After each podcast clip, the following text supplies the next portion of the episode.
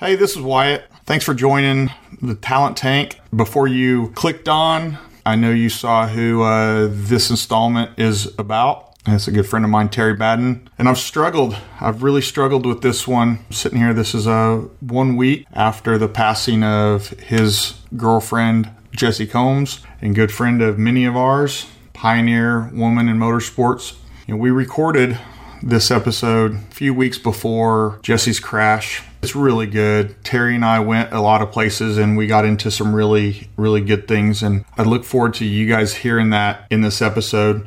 But I'm also really excited about some of the goals that Terry and Jessie had set out and Terry lined out to me in this interview. I'm going to be standing here behind him. The talent tank standing here behind him. The off road community is standing behind him to help him carry out and fulfill those goals. You're going to listen to this podcast, and I allude to Jessie not being happy with me. What was just a week ago a funny story about an ill timed joke gone bad that I thought I'd eventually get a chance to write in person at some point has changed with her passing. If I've learned anything from this, you can't just wait for someday. But I've got to say, what a woman the outpouring of love that the world has had for her, that social media has been inundated with pictures and video and testaments of people's lives with Jessie. For what I've seen, she transcends all of motorsports. It wasn't just off road, which this podcast is somewhat centered around. She was all over in the hot rod scene. She was all over in the motorcycle scene, from welding, empowering women to, uh, gosh, everything. And then this one really hits home for me when we talk about land speed. I don't know how many people know, but I've ran very fast at Bonneville. I don't have a record there. I've tried it, has eluded me. And I know where Jessie was on this. I've heard Terry allude to this. You have gotten right with everything in the world when you decide to strap in and you're going for the glory and you're going for your spot in history. Jessie had her spot in history etched out. She is chiseled into history today. I'm very, very saddened by this, as as so many, so many, so many people are that are reflecting on and remembering her and remembering her accomplishments. What an amazing woman. Terry, our hearts cry out for you. We are here to support you. I want everyone to, as they listen to today's installment of the Talent Tank, things change. Life is precious. Live it. You've got from the day you're born to the day your maker comes calling. You've got to live it. If anything that I've taken away personally in the past week of reflecting on our mortality is Jessie. Jessie lived it. When I look at that woman's life, there had to have been zero regrets. She lived it every single day. And that is what we should all strive and exemplify to be known for someone that pushed our boundaries, pushed our limits, and pushed our experiences. Godspeed, Jessie Combs.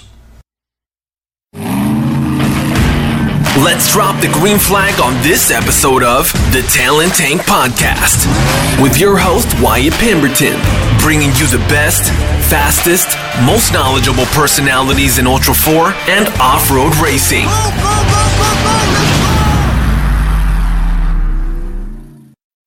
Hey, it's Wyatt.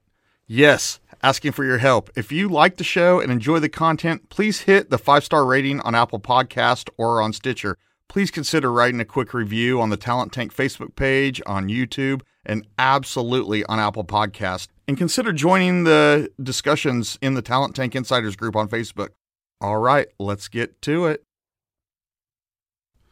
All right, all right, all right episode number two of the Talent Tank, and we're still not running on full. Imagine my surprise about what a ceiling fan here in Texas and a Dodge Cummins AC in California can do to an audio track. Welcome back. Thanks for subscribing. Today we've got Terry Madden on. Great stories, great content, great background noise. Let's jump in and share some laughs. Thanks for joining. All right. Hey, so here we go. This is episode two, the Talent Tank. On today, we've got Mr. Terry Madden gracing us with his presence, his beautiful locks of love hair. He's missing a big event in Sturgis. I know when this finally airs in about a month, uh, we're gonna look back and he'll realize, you know, what what a big deal it was to actually do this interview versus going to Sturgis. You know. yeah, all for you. Oh man.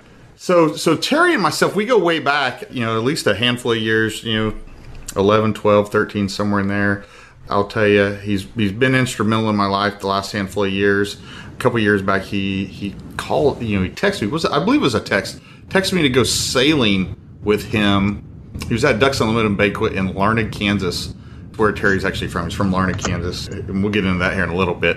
But he, he lives out in uh, Los Angeles now. Moved to California. I think that's the that's the reverse uh, commute because I think everyone else in the state of California is leaving. Is that right, Terry? They're they're leaving.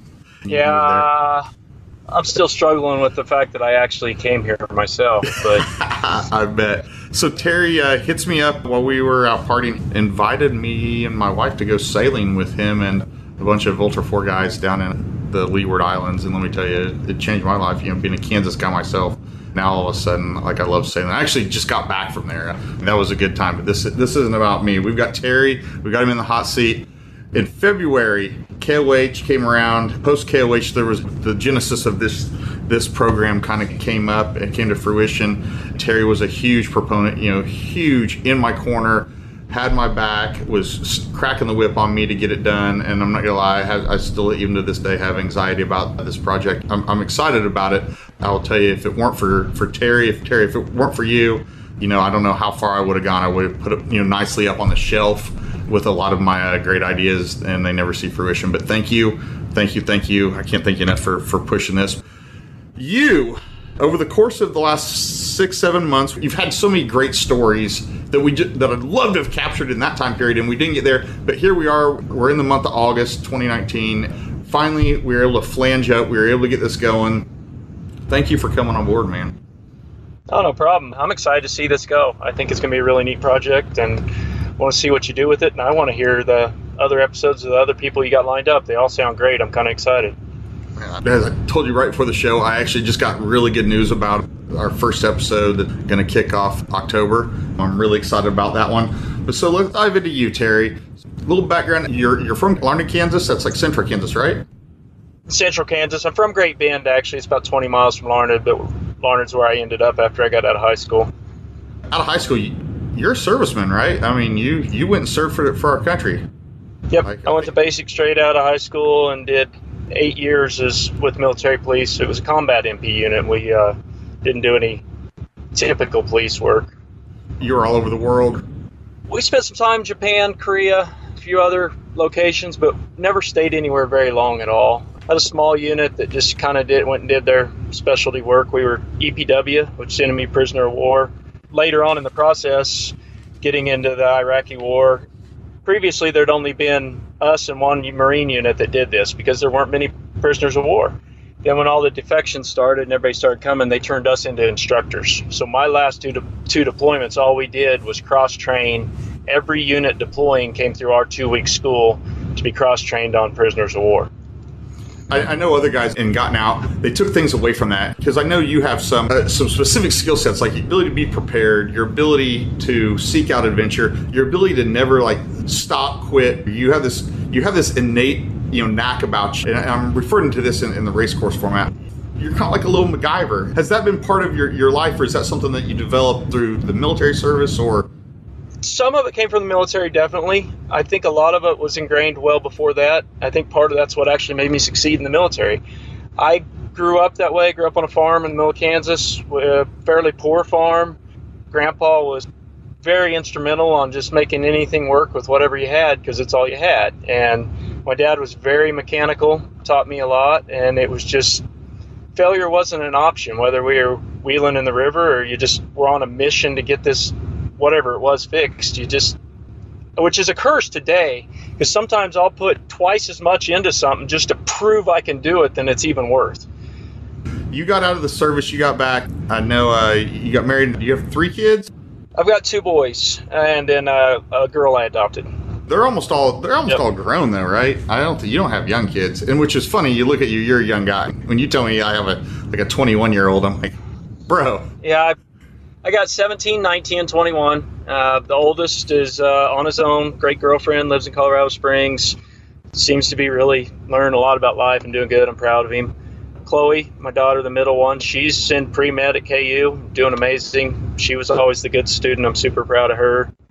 Dalton, he's 17, and as of last week, he just sprung it on me that he's moving out here next week and going to do his senior year of high school here at Yucca Valley.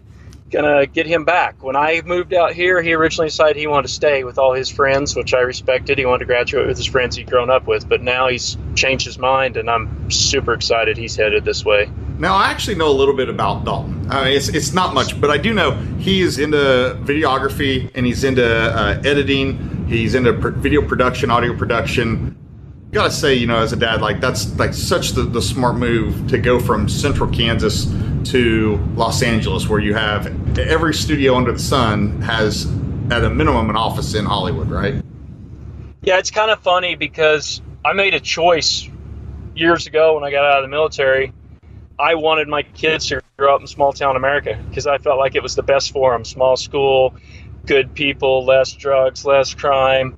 And uh, now that I've experienced more of the world, I feel like I held them back because there's so much opportunity around every corner out here. And I'm not sure I made the right decision. So I'm excited that he's going to get to have both. He came from those roots, but now he gets to come have real world opportunity, see what he can be. I felt, you know, when I hit the real world after leaving Kansas, I hit the world, you know, somewhat handicapped. You know, had been very sheltered. We didn't believe we were being sheltered, but by default we were uh, geographically uh, isolated to an extent. I mean, that was a different era. Today, the way the internet is, it's kind of shortened and flattened a lot of those those learning curves, and the sheltering is a little bit hard to do. But at the same time, it's it, it, it is still there. Well, I, for one, is very proud of uh, him making that decision to go put himself in a situation where uh, uh, he's setting up the playing field for the future for himself. You got to, you know, as a parent, you got to look at that and just just smile and just be like, man, I think I'm winning on this one. So. Yeah, I'm I'm excited about Dalton. I could talk about him all day. I won't take your time up, but he's been a unique child from day one. He uh, he had leukemia. We found out when he was three, and he they gave him a less than twenty percent chance of making it he beat it in four years of hard chemo and everything else. He's just been a shit ever since. And part of it's my fault because we spoiled him because we like weren't father sure like he was, son, right? he was even going to make it. But then he also has this damned uh, invincible clause to him. He doesn't feel pain. He's just like he can get through anything. And sometimes he scares me because he just he does shit he shouldn't be doing. But again, So- so I that- wonder where he gets that. But Does this mean that you're going to have another set of hands and pits going forward, like in February? very excited with that, and I'm also hoping to get him in a RZR. I'm thinking possibly hammers. Yeah, right. No time like the present. No time like the you know the hardest race on the planet to put him in a RZR and say, "Hey, here, cut your teeth here." Um, I guess after Well- that, after that, every every race after that ends up being easy. You're like, man, that was simple. I might know somebody to ride with him that's done it a time or two. Yeah, yeah, right. Who's available? I don't know. I don't know. Oh man, so Kansas, you family. I know you're a business owner for a lot of years. You're you're an oil man. You're a drilling guy. So I know you're a resourceful dude. Last I knew from you, you've sold out, taken the money, and moved to uh, moved to California, be next to uh, opportunities at hand. Now I want to get into those opportunities and how they kind of came up. I know you initially started, you know, wheeling in Kansas.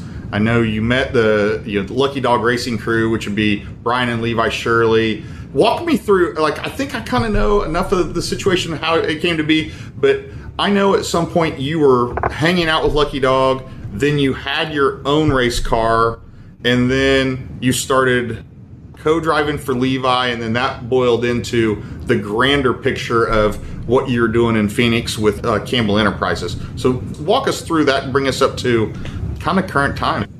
I'd known Brian Shirley forever. He owned a trailer shop we bought a lot of oil field stuff from, and just kind of watched Levi grow up. Didn't really know who he was. He was Brian's kid. Then we wheeled in the river. We all played in this play, a place called Cat House there, where Jay Hawkinson worked oil field with me, and he was Lucky Dog's chief mechanic. Still is. Travels with him. Amazingly resourceful guy. And I always went out to Cat House with Wheel, and there was can we called it the Kansas Crunch, and that's where That's right. we all met and started wheeling together, and then it evolved from there. Our oil field shop, Jay and Mike McClure, is a name you might know, Yeah, Mr. Nest. built a yep built a buggy for a guy from Oklahoma City who was buddies with Walker Evans. Traded in one of Walker's Jeeps on it, which was my first Jeep. that I took to Hammers in 2009 and played in the Rocks for the first time. What? And that's Wow. that's when it all came together and went out there and Shirley's were racing and that's how it all kind of get, came together in a short story. a circle about Walker. Walker is close with you know the the whole Campbell stable. So you end up uh, you co-drove for Levi, so but you co-drove for him for many years. Bright orange helmets. Yep, yep. We actually brought the orange. The orange kind of came into the game. It's funny because we started running them in Europe, and now everybody's got running them. I think Levi and I grew up together. It was he hadn't done much of it. I hadn't done much of it. We learned a lot from each other. It's pretty cool. I love being in a car with Levi today because we learned together. The lines I told him to take is what he learned in the rocks, and vice versa. And it's like if I'm sitting passenger, he does what I would do. It, it's it's pretty cool because I'm I've never been more comfortable in a car because we just we grew up together in a car. Man, I, I love I love cheering for Levi. Uh, the whole Shirley camp is uh, good people. Le- Levi especially, man. I, I love cheering on him.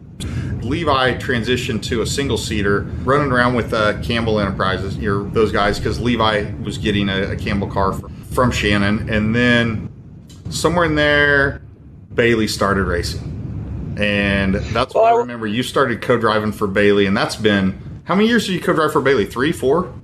We've run four hammers now, I think.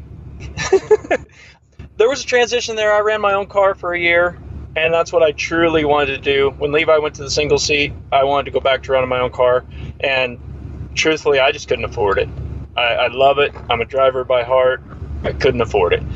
I'd pretty well quit, and Shannon called, asked me if I would uh, co-drive for Bailey for a race in Sturgis, Kentucky, and I, I told him no. I wanted to race. I don't want to co-drive. And then uh, I thought about it, and at least it was a way back in the racing to be around it. And then Bailey herself called, and I'd known her since she was a little shit wandering around the pits, and a little Terry, please, and I couldn't tell her no. So yeah, we've done that about. tell Bailey no. it just Well, I can't. I can now. She's grown up. she's not this. I love the kid, but she's not the sweet little girl everybody knows. She's she's definitely her father's child. She's got an attitude when she puts her helmet on. It's a lot of fun. Oh, for sure, for for sure. I mean, look who she learned from in the car, just like you said. So uh, yeah, it's it's been real fun watching Bailey progress because I felt like I already, you know, I already knew what I was doing at that stuff, and Levi, I taught Levi, and he taught me, and Bailey was like a sponge. I everything I could tell her, she soaked up, and she'd do something, and I'd say no, do it this way, and you never told her again. She just she has a tremendous amount of natural ability, and it's been really fun helping her progress.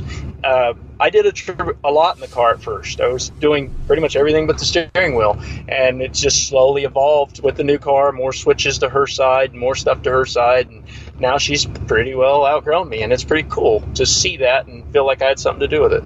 I think everyone has seen that, and which I think it's funny that you wanted to.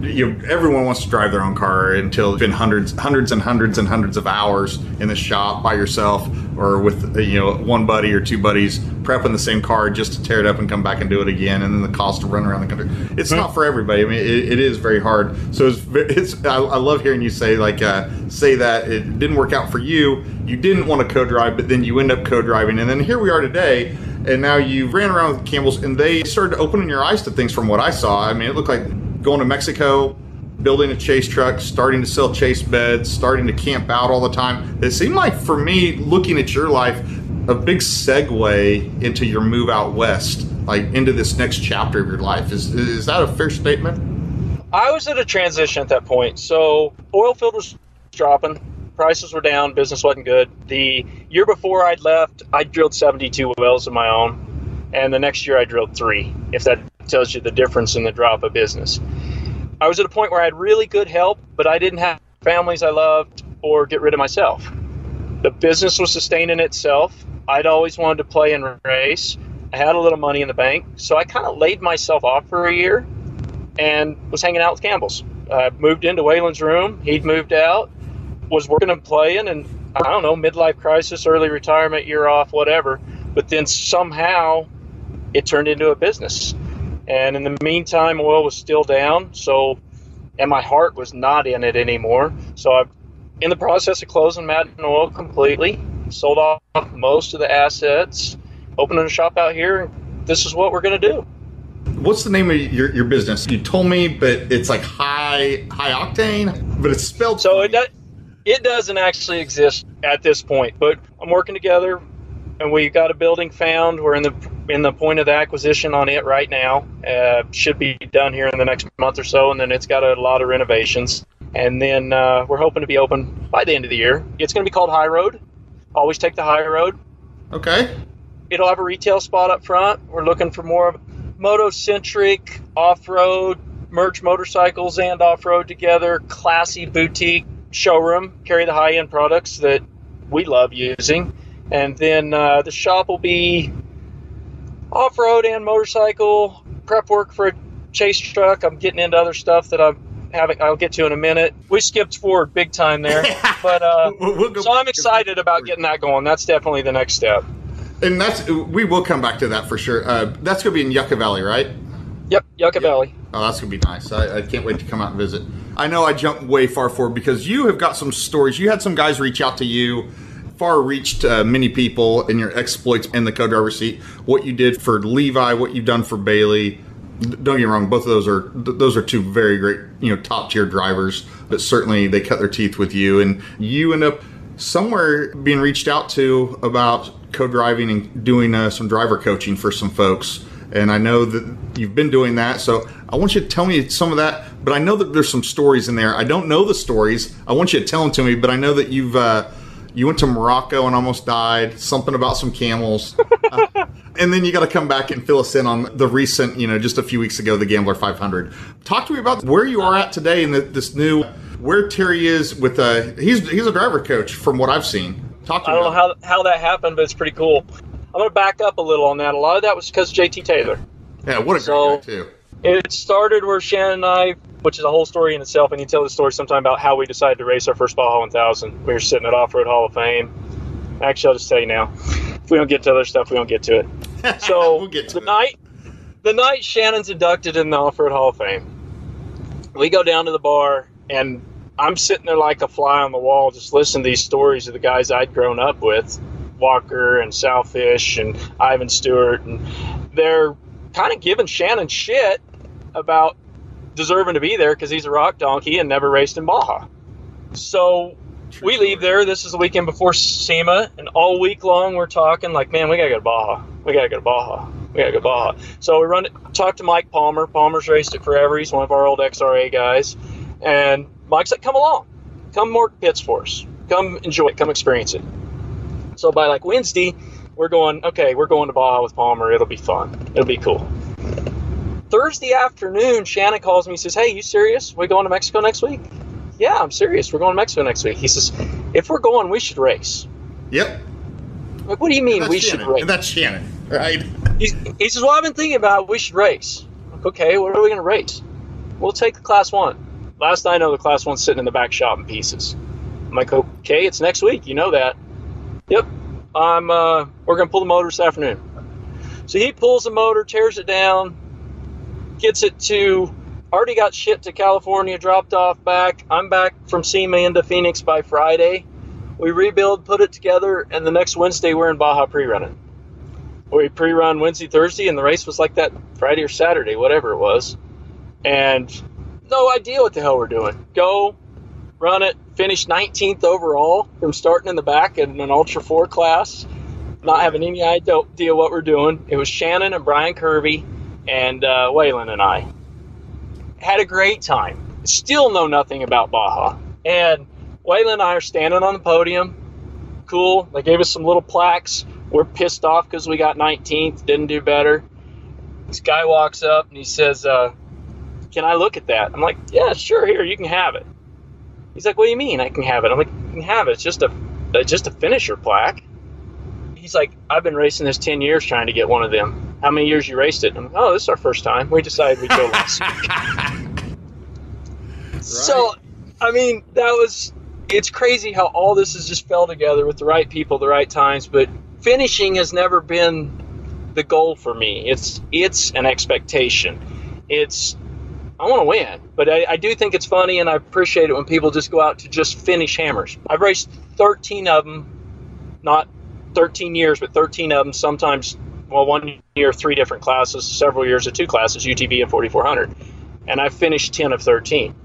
I mean, that's a almost a, an astronomical record. I mean, there's guys that have raced hammers five, six years and, and still don't have that finisher. I've never finished. At one point, I really, really wanted it. Now I've moved on. I feel too old and too out of shape. And I, I enjoy all my friends, though. Love rooting for you, wrenching on your cars, drinking your beer, or drinking my beer there with you. Uh, one way. yeah, you, you, need um, to come again this year. We're looking really forward to it. That's what I absolutely love about you know you and, and the whole Campbell crew. You guys have always had a place for me to stay. That's what I look forward to. Back so. to your original question. That's what got me into Mexico, which got me into JT. And we started racing NORRA, started doing other things. And until that point, I didn't truly realize what I had. JT kept telling me, You're the best at this, you're the best at this. And coming from him, it meant something to me. Absolutely. He's a pro. I ran with a few others, Dave Cole and Shannon and a few others, and they kept telling me the same thing. And I thought, okay, well, maybe this is as much as I hate co-driving. I'd, I'd rather call it navigating or what anything but co-driving. I'm a driver who has to ride on the other side. It just evolved into me realizing that I actually had something and put it out there a little bit, and I was shocked at the response. So that's how I ended up Morocco. It's how I've ended up a lot of other places. Is now I'm doing it for hire, and coach along the way and try and help. That has brought together, you know, a whole new. I'm doing a whole new uh, ball of twine there. You're getting in the car with guys that you don't have. You don't have control of the vehicle.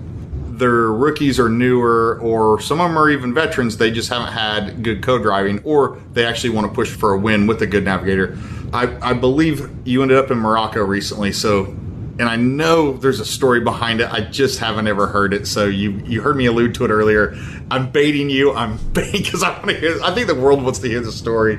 It's got to be good. I mean, or or bad. I don't know. And then we'll just edit it out. Tell me, tell me you pooped your pants or something. I mean, come on. So Morocco, Moroccan Desert Challenge is uh, this year. It had 15 people less than Dakar. That's it. Uh, eight days, 4,000 kilometers of insanity. It was really cool. One of the coolest things I've ever done. How many entries? Um, I don't remember exactly. I just remember they made a big deal in the drivers' meeting that they had 15 less than Dakar. That their goal for next year is to be bigger than Dakar. Okay, that's okay. Now I'm gonna have to go do a fact check after this and figure out uh, what the Dakar number was because I think Dakar's a, it's a big number, 400 yep. or something, right? It, it, was a really really cool event. But so a guy named Jaap Bathasemi, I never been able to pronounce his last name, and he knows it, so whatever. Fire Ant Racing out of Holland. I'd raced against him years ago in Portugal, Wales, and Scotland with uh, Lucky Dog. He called me out of the blue, wanted to know if I'd go race this Moroccan Desert Challenge with him which was is a total route book rally style navigation course that I've experienced with in in NORRA and a few others that no lead nav, no, no, no nothing, no trip counters, way digital waypoints across the middle of the desert in the middle of freaking nowhere. So on a whim, by myself, got a plane ticket and ended up in Marrakesh. I believe that's how you pronounce it where we landed. I think so. hadn't hadn't got a chance to be in the car. Hadn't saw the car the night before and met Jaap the night before in the team, and crawl in a car to take off for four thousand kilometers across Morocco. Serious, serious language me, barrier. You see um, me shaking my head. I'm, the night the night before, I get the route book and it's all in French, which I don't read. The emblems don't mean shit to me every odd was stacked against us that could be stacked against us. You, you, know what's going on in my head? I'm picturing that viral YouTube video of the in car, and the guy's like, Habib, you're Sammy, getting the car. Sammy, yeah, listen yeah, to me. Yeah, Sammy, Sammy, listen to me. You're killing the car. That's what's going uh, on in uh, my head. I'm picturing you. Uh, there was a lot of killing the car. A lot of killing the car. So it was a Bowler Nemesis. Badass car. Badass car. Jaap is an Ultra 4 driver. He's used to an Ultra 4 car treated the, that one like an Ultra 4 car, which it is not. between the two of us, there was a serious learning curve and a lot of broken shit. Ow. Yeah. Needless to say, a DNF, is that what happened? Is that the outcome? We made it through day five. We had a fairly catastrophic cartwheel that we did. Came off of a lake bed section about, it was 22 miles straight, full out lake bed, roughly 140 kilometer an hour, full out into a pinch in the dust. He lost it on a rough spot and we went for a ride. And that was, that was the end of the week for us. Car was done. We're 100 miles from anywhere, 130 degrees, middle of the desert sit there for hours waiting on recovery. And then that's kind of where the whole journey of the Moroccan Desert Challenge began for me. No injuries, a little bit of pride, uh, a little bit of attitude. We're still friends. We weren't for a day in there. But uh, that's that's how it works in, in racing. You, you, you throw wrenches at each other and then you hug and make up. I mean, that's a bunch of type A's. So at this point, it was really neat setup. They move this bivouac every night. They treated us like kings. I mean, there's full full course meals, full showers every night. This whole city set up in the middle of the desert somewhere else every 24 hours. One hell of a crew. At this point, we're on day five. We got three days left, and my plane ticket was at the end. I didn't really have a team to do anything with from that point forward. We didn't get back together. There was a few issues in there for a few days till the end. I more or less hitchhiked clear across Morocco with other race teams going the same direction. All I knew I had to get to the bivouac that night, and I had a meal with my bracelet. There's hours of stories in that. Met so many amazing people, so much neat stuff. Messed up on the border of Algeria, kind of got a little close. Got a nice military escort back to Morocco. Had a real legit, I got to show you the video someday, run in with some Algerian refugees where I actually had to ride the back of a truck for a few miles with a pipe, trying to keep them off of it they jumped on it at a roundabout, crawled over the top, and pulled the air hoses to lock up the trailer brakes, so we had to stop, and then tried to take the truck and trailer. we, we need to sit down and just do pen to paper and I'm not saying uh, you're gonna get a, a, movie deal right now this you could really write enough. It was crazy. there's, there's some gems in here. I'm glad to, uh, i'm glad you didn't die. I wish i'd have documented it all along the way because then i met a guy that was uh, israeli military. He was there racing who'd also broke down. And we made it by ourselves for a day, and then at one point one night there was a they had transports that went from bivouac to bivouac with broken down cars. Moroccan Desert Challenge organization gets all the cars to the end. We see this transport sitting there with broken cars on it, and we're out of a ride. And we literally, while the guy's getting supper, crawled into one of the cars on this transport, somebody else's race car, and rode on the semi trailer across part of Morocco for a day into this car on a trailer. Wow. Yeah, I got no words for that, man. What an adventure. All because of uh, racing against some Ultra 4 guys from Holland. Wow. At what point did you meet Karen the camel? That was Gus. Gus, Gus the camel. He's a dude. He just he just looked like looked like a Gus. The one night I'm in an RV with these guys and they drop me off at the end of the blacktop and there's a dirt road into the bivouac. It's probably I don't know six miles or so in there. You can see the lights and I'm Morocco was really cool for me. I going through a lot personal. Did some serious just a lot of the hitchhiking and the by myself stuff was by choice. I did some serious soul searching, walked the sand dunes and looked at the world from a different light, made some decisions and this was one of those nights. I'm just kind of walking in and this damn camel with a saddle on walks across in front of me. And you can't make this shit up. Middle of nowhere, not a soul around. He just kind of walks up and says hi. I mean, we're talking about this is a sign, right? This is a sign of some uh, sort. Yeah, I don't know. Crawl on this camel, and he's going the way I'm going. He just seems to be bopping towards the bivouac. Won't listen to a damn thing I say, but he's not running. I figure, well, shit hits the fan, I'll just jump off. But this beats walking. We rode a couple miles, and out of nowhere, somebody will get me here for being racist. I don't really care.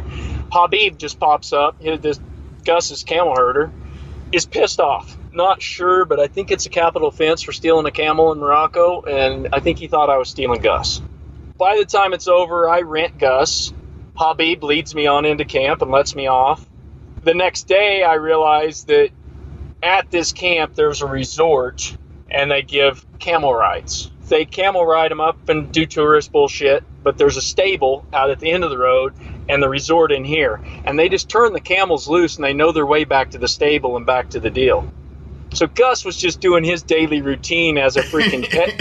he's a he's a petting zoo camel, and I think I'm doing something cool, but I'm just riding a petting zoo. And it's like being on the longest safari ever, and then you realize that your mom takes you off the carousel, right? yeah, and, and Habib is just the uh, kid that does the tourist camel rides that sh- shook me down for some cash for being on Gus. Yeah, As he should, right? yeah, so so that's where Oh, Gus man. come come into the picture. He was my buddy for a day. It's even funnier now. I know the story. I mean, I only, I'd only seen the picture. I was like, I, I, gotta- I got to ask this guy about this. You get back to the states. I know we, we touched base a little bit here and there about that. About, and I think you have to, at least for myself, I have to do that. You know, constant. You have to constantly be soul searching. You constantly have to be, you know, what what matters. You know, I think that's a. None of us ever grow up. None of us ever. Well- and, and people always say you have it figured out. You know, you look like you have it figured out. Man, who is who? Who these people have it figured out? I'd like to know. Yeah, me too. I thought I had it figured out for a long time. Go to a more serious note here for a minute. I got some PTSD issues. I thought I had everything figured out and I was always right and everybody else was wrong. If they didn't like it, screw them. I've realized that that's wrong.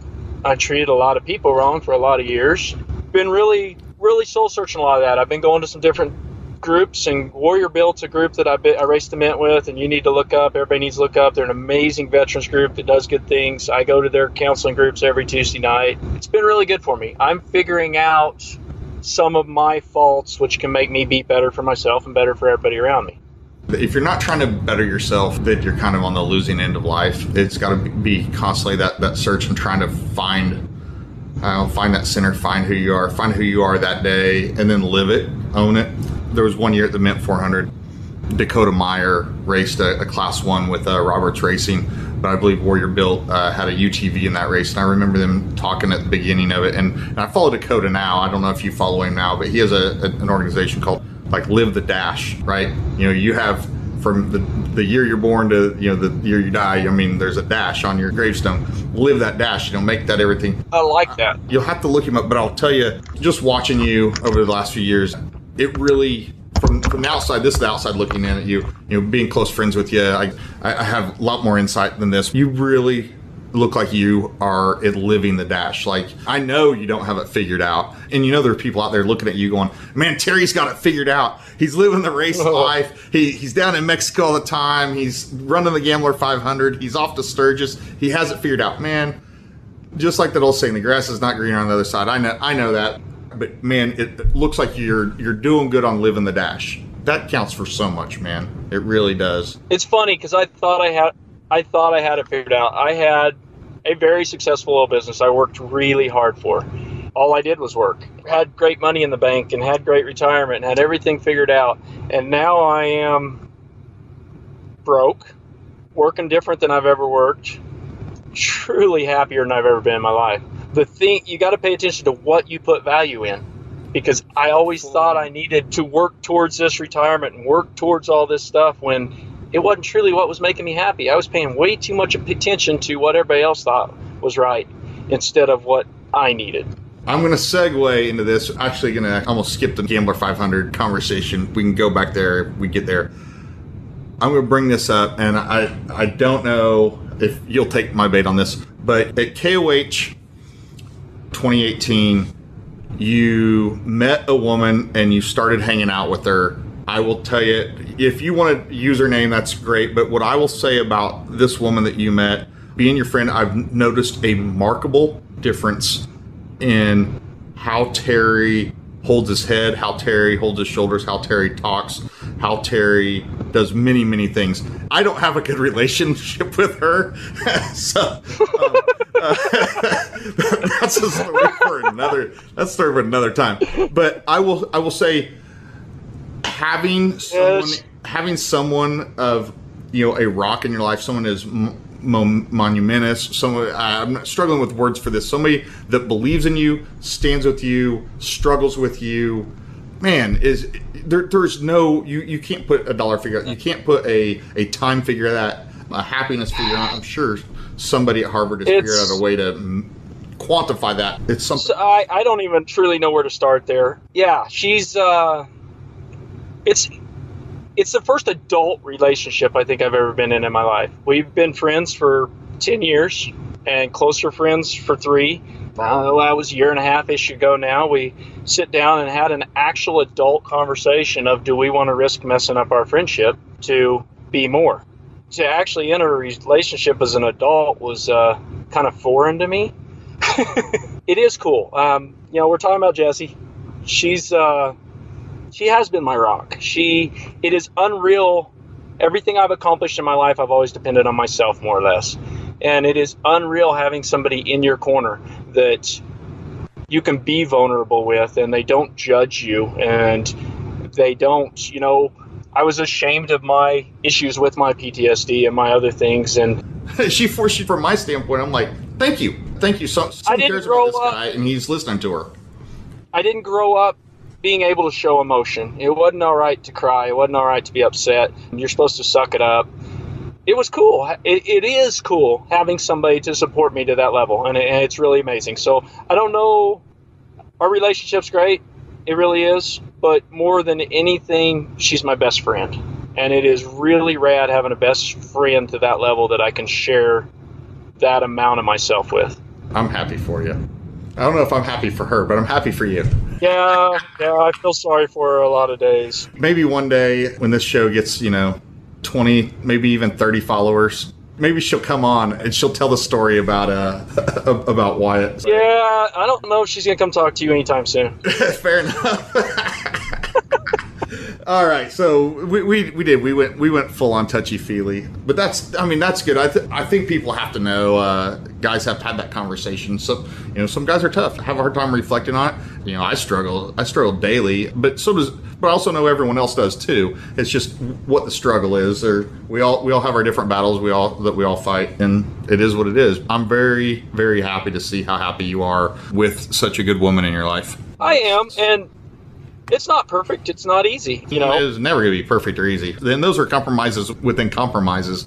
You make those compromises because of all the ancillary uh, benefits that are there. That rock, that solidarity, that somebody has your back, you're your best friend. You laugh at the same jokes, you watch the same movies, you. Then you get beyond the best friend part of it. There's so much other cool shit about it that's so much fun to do. I mean, we've worked in the shop the last two weeks building a, a miniature Strider bike to be unveiled at Sturgis.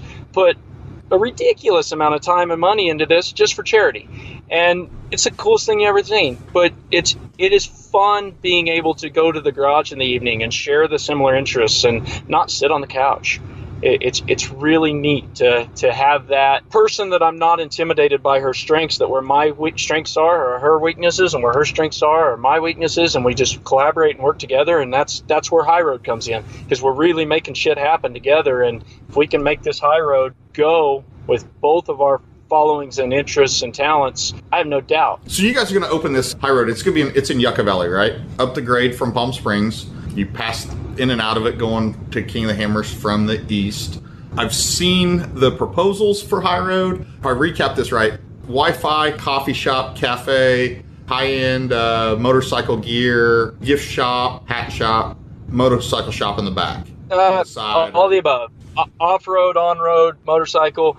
Pretty much our business plan at this point is if we bring in all the things we love, we're gonna some of the rock climbing stuff, some of the rock crawling stuff. If we enjoy it, other cool people should like it too. Uh, we want to create a brand that is a destination, like CC Moto or one of the others, where you go to get a T-shirt, and if you're close, you want to stop by and put a sticker on the window, like Coco's Corner. A destination, a brand that people want to come be a part of. You remember that whole part where we started this whole interview and I told kind of everyone about cracking the whip on me to make this happen. This is me cracking the whip. Make this happen. How it's going to happen. Let me know what I can do to help. If it means just flying into Palm Springs and coming up and rolling a paint roller for a weekend, let me know, man. I love to be a part of that. One, help with friends, but two, just, dude, it sounds like such a cool idea. It sounds like I'm so excited about it because it's going to give us a location to be able to do these things. I I'm going to include Warrior Built in it. We're going to do some veteran stuff that I've already worked out, talk to the counseling groups at, at 29 Palms, and we're going to do some veteran stuff where there's counseling, there's things available. And then she has a charity that's really amazing that's called Real Deal. It's a 501c charity to bring awareness back to skilled trades in this world. You know, let your kid go be a plumber. They can have a career and make a fortune. They don't have, not everybody has to be a doctor and lawyer. Let your kid be a welder and the women's roles that women play in them. And we're going to use it for her charity and be able to have classes and workshops, open shop. Want it to just be a cool place to come hang out. It sounds like a good place to grow old. I hope so. Although California is not my final destination. You say that. no, that's already been discussed. The goal would be to make High Road run, be profitable, and self sustainable in about five years. And then I think location two probably needs to be Oregon or Colorado. Let, let me buy in and open in Colorado. Have a place in both and play the whole snowbird role where you come to California in the winter and go there in the summer. And there's amazing up here. A big part of it that I've left out is the driver training. That's gonna. We want to do trail rides. We want to do driver training. I've already been doing a lot of driver training. We got some big events coming up. We're doing some launches for several companies I can't talk about yet with new vehicles where we're going to guide their launches for their media runs up Big Bear. One I'm really excited about right now is you heard of Jensen Button, the F1 guy? Yeah, I do know who Jensen Button is. Okay. So Jensen just hired me. Congrats. And, uh, Congratulations. We've, we've already we've already went out and done our first test sessions, had a really good time we're going to campaign a 6100 truck for this season that I am doing the logistics, the pit support, the co driving for. And it's been really amazing to get in with somebody of that level of talent and race seriousness, but that amount of humbleness and teachability. He tried racing the Mint 400 and he came back and he's like, you know, he's a pro. I mean, he's one of the winningest F1 guys of all time but he's a pro on pavement, not dirt, and he realizes that and came and asked for some help. And we got in the truck and took off, and his reaction times and ability is insane. But he'll also sink you so deep into a corner, you're going to go right on out of it. We have a few times, and it's yeah, amazing. Yeah, transition over for some of the other guys, right? But the level of that he listens to me for it makes me feel good about me for somebody of that caliber racing to ask me to coach them to learn a new skill. We made 20 mile loop out here at Hammers the other day, ran it several times. You know, in a few laps, he's got it memorized, and you tell him something one time and he soaks it up. I think it's going to be a really remarkable thing to do the next couple years to watch him progress into this and grow into a team. We're working with Maz that runs Singer Porsche here in LA. He's going to come cut his teeth in the dirt also. Uh, Singer's going to have some some role in this, which is going to be really really cool. It's it's something I'm excited about. It's it's it's going to be a lot of fun, and it shows me that there are people that realize my value in the off road that I can create a business out of this coaching. We've seen plenty of guys come and go of the, the carousel of uh, right seat driving in like trophy trucks. That just seems like a, a, revolving door for many drivers, it feels like. But for guys that come out of Ultra 4, completely cut from a different cloth and they seem to have a lot more like grit and resilience when it comes to sitting behind the wheel or behind the right seat in the big trucks. We'll, we'll go back to KOH, you know, what they call them the T1s, have the T1s running on Thursday, and who we saw in the right seat of a bunch of those trucks. They were, you know, Ultra 4 guys. You know, it was cool to see, you know, like Wayne Israelson in there. So, I mean, I'm excited for you. I'm very excited for you. There isn't a harder race than King of the Hammers, in my opinion. You know, after going to Morocco and going to doing all the things that I have done and the amount of time I've spent in Baja now, and raced in seven, eight countries now. If you can succeed at King of the Hammers, the other stuff really is easy. I don't care what anybody crossover says. King of the Hammers is hard. And to succeed at it, it takes a certain type of person.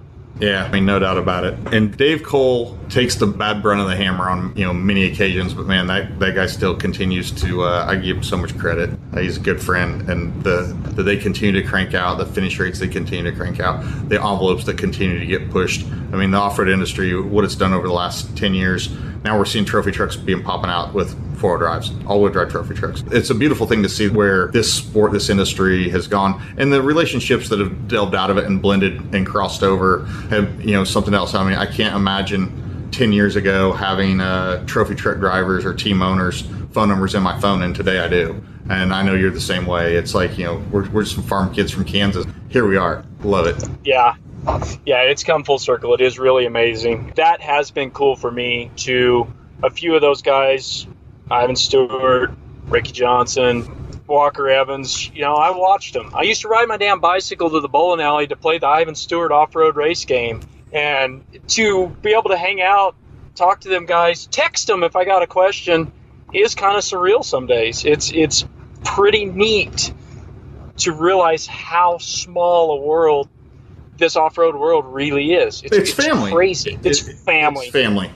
Just like a family, dysfunctional as can be, and don't get along sometimes. And like I said earlier, throw wrenches at each other. But at the end of the day, it's still family. It's facts. There are more people, hands down, in this off-road world scattered around the world, not just the United States, that if I needed help, they'd be there than my quote true friends I grew up with. Right, you're doing it for me. Thank you for coming on. Thank you for pushing me to this level. I'm going to continue to push you. You know that. Come cry on my shoulder or beat me on the back. I'm here for you. Yeah, I know you're there for me too. I know you and I can talk for hours on end. Probably not this long without a beer, but at this point, you know, I think we've done pretty good. Thank you for coming on the Talent Tank. Thank you for telling us all some stories about when your talent tank was low, like in Morocco, and, and what you did to uh, to replenish it. You know, with Gus the Camel. Thank you for coming on. I really appreciate it. Episode two in the books, man. Any, any closing remarks? No, I'm, I'm, I'm proud of you for stepping up doing this. I think it's going to be really cool and give the industry itself a, another outlet that we'll all enjoy. And uh, I look forward to coming back on. Maybe season four or five. be dead by then. All right, Terry. Thanks for coming on, man. Anytime, Wyatt. You made it. Another episode consumed. If you like the listen, please go give the show a five star rating on Apple Podcast and consider writing a quick review either there or over on the Facebook page. Thank you for tuning in to this wild dive into the talent tank. Wyatt out. Thank you for listening and taking a dive into the Talent Tank. Please like and subscribe on Instagram at The Talent Tank or our website, thetalenttank.com.